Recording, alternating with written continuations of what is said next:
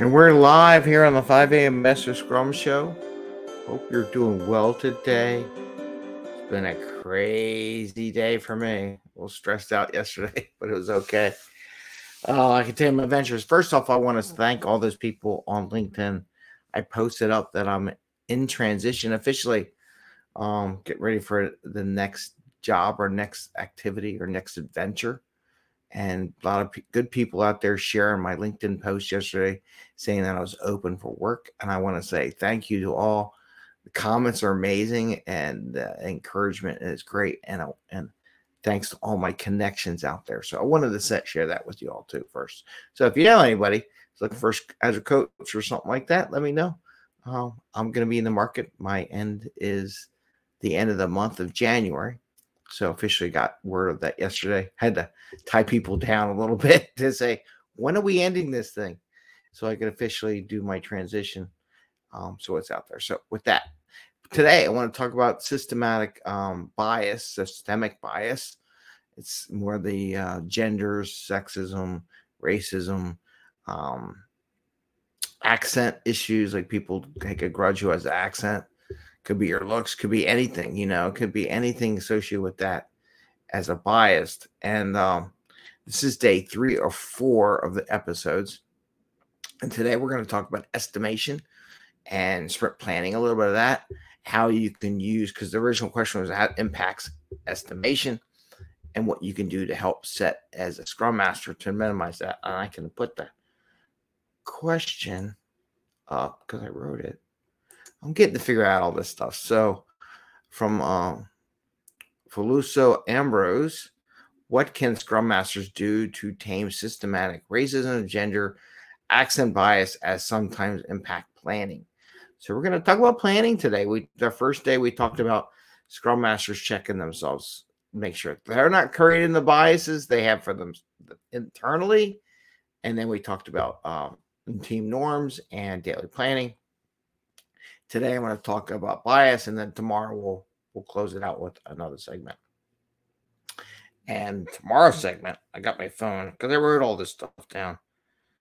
Um, just what you can do to, as a coach, as a scrum master or coach with people, and um, how you work with them. So that'll be tomorrow. That'll be Friday's show.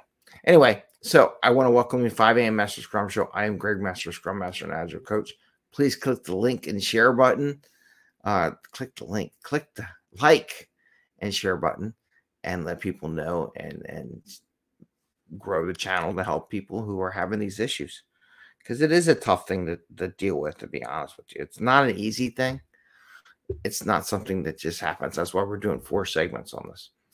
Um anyway so let's get into it because i gotta i gotta get moving here. So sprint planning is, you know, one of the things you can do is establish a definition already prior to the meeting that helps minimize surprises. Anytime surprises come in, the fear, the angst, the chance for bias kicks in.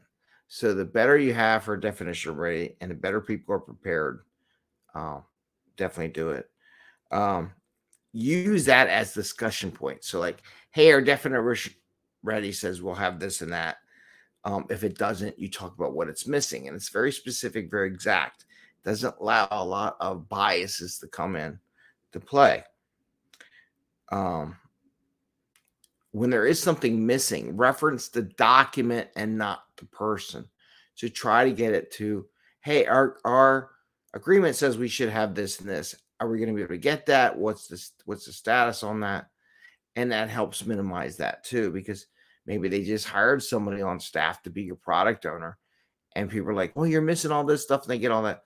By having that definition already, it helps that product owner know what they have to bring to the table to a new team they're working with. Because when you come in raw, it opens up the world for, oh, they don't know what they're doing, and you uh, know they're really not helpful, stuff like that. So said this helps prepare the product owner for a good experience with the team. It's nothing. Um, and then planning poker. So do planning poker right. Everyone on the team votes. It's not one person who is an expert votes and gives the points, the estimation for stuff. but everyone participates. The quicker you get to that, the better you help at fighting these systemic biases. Now, there are certain ways, and I have videos on that to go see. Definitely recommend, and I talked about this. I recommend if your systemic uh, bias is coming from a senior rep on your team or senior teammate, if they're like the lead person, have them not vote. Have a side conversation. It's a tough conversation to have. I've had this. It's a tough thing to ask, but ask them not to vote. Just listen because their voting would intimidate can intimidate everyone else on the team, which messes up the estimation. Plus, they're estimating maybe they're they're really good at what they do. It'll take them an hour to do something. It might take somebody else two hours to do it. So so try to get it make a deal with them not to vote. Um, I would do it in general, actually. Um, get out of the habit of assigning one person for one particular piece of work. Um, so if one person's really good, I get out of the habit of giving them the work all the time. I shared the other day interesting post, and I'm sorry I don't know what it was. It had a matrix on it, talked about people on the vertical column and different types of work on the horizontal.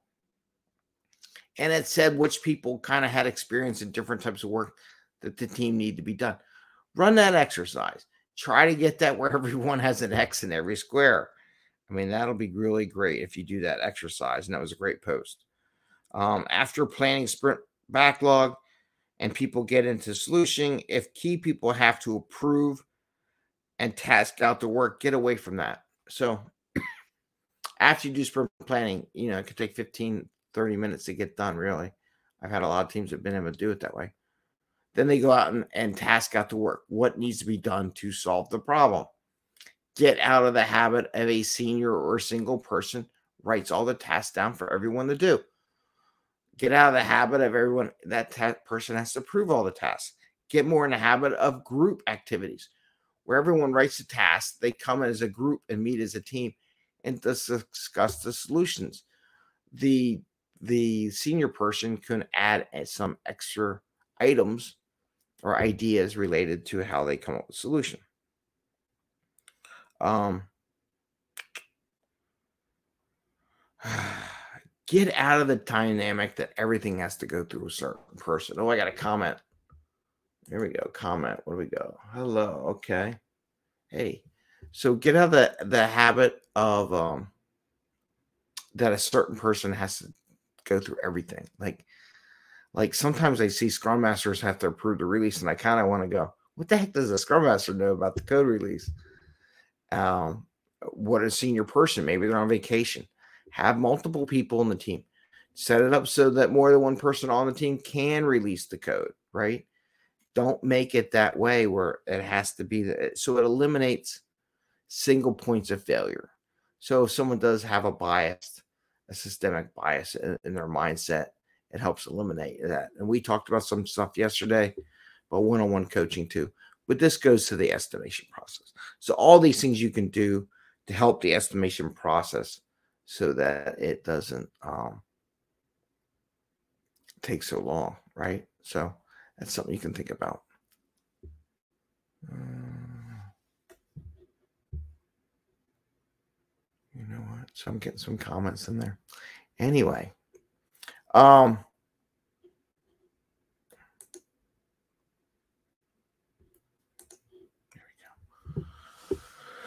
So one of the things, just think about think about all those comments. Think about what um, you need and everything like that. And I just want to say, it's just another step. Don't go off and say, "Hey, the systemic bias."